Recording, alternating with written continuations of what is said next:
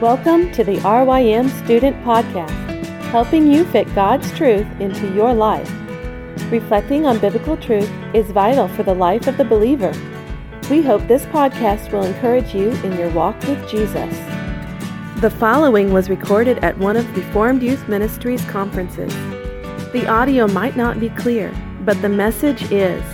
We hope you enjoy it. How do I help my gay friends? The thing that we're talking about today, the overarching theme is stewardship of our bodies, right? We've been given this gift of the human body. What do we do with it? So, stewardship of the human body. Okay, first question How do I help my gay friends? We're going to be talking about sexuality first, and then we'll go on. No one asked about if you are experiencing same sex attraction, or you know someone who's experiencing same sex attraction, and you want to befriend them. And you're like, well, I mean, I'm a Christian, so I read scripture, and how does that work? How do I, you know, what do I do? This is how you can be helpful. Say this is a person, right? This person is experiencing same sex attraction. This overarching story that is being fed to them through the media and through this world is if you experience same sex attraction, that means you're gay, right? So this person is G A Y. And if they are gay, and they don't act on their same sex attraction, they're not being true to themselves and they're denying their natural instincts, right? What I would love for you to be able to offer your friends, and what I would love to be able to offer you if you struggle with same sex attraction, is this there's another story. If you experience same sex attraction, I want you to see yourself like this. Your same sex attraction is an experience that shows we're part of a broken planet right? So you have broken sexuality. And guess what? So do I. So does every single person in this room. I don't care if you're single or married, young or old. The fall has touched your sexuality, and it looks different for all of us. I mean, those are there are different struggles that mean different things, but all of us have broken sexuality. If you are a believer and you experience broken sexuality, that's not who you are. Okay? You are a son or daughter of the king.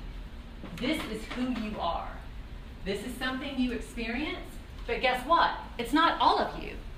You may also love soccer. You might be greedy. You might love breakfast food. You might love your sister. Right? So, this is just a piece of who you are not who you are, okay? There's another option for you. So I think that's important for your friends to know, to be reminded. Just because you experience same sex attraction doesn't mean that's who you are, right? This could be said for anything.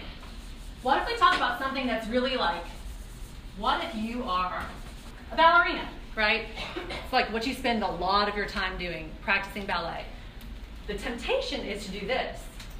I'm ballerina. That's the temptation. You spend all of your time doing it, you dedicate your life to it, you eat the right way, you stretch every day, you do all the things a ballerina is supposed to do. The temptation to say is to say, This is who I am. But what's true is, if you're a believer, you are a daughter of the king who happens to like ballet. Oh, and you might be a liar. Oh, you know, struggle with lies, let's put it that way. Or you might love travel. So do you see that this is just a piece of who you are? It's not who you are. Does that make sense? Mm-hmm. Okay. The same thing with what if you have a disability, right? Disability is not sin, obviously. Or a disease. What if you have diabetes?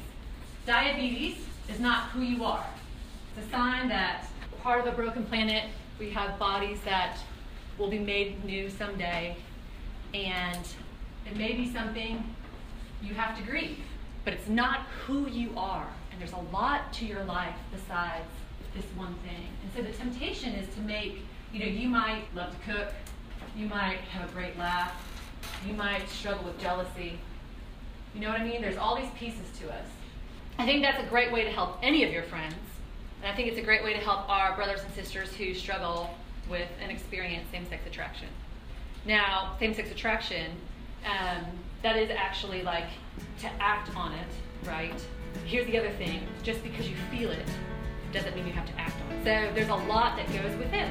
It is a sign that you are have broken sexuality, and I want you to hear that I do too. For more information on RYM student conferences, visit rym.org forward slash conferences.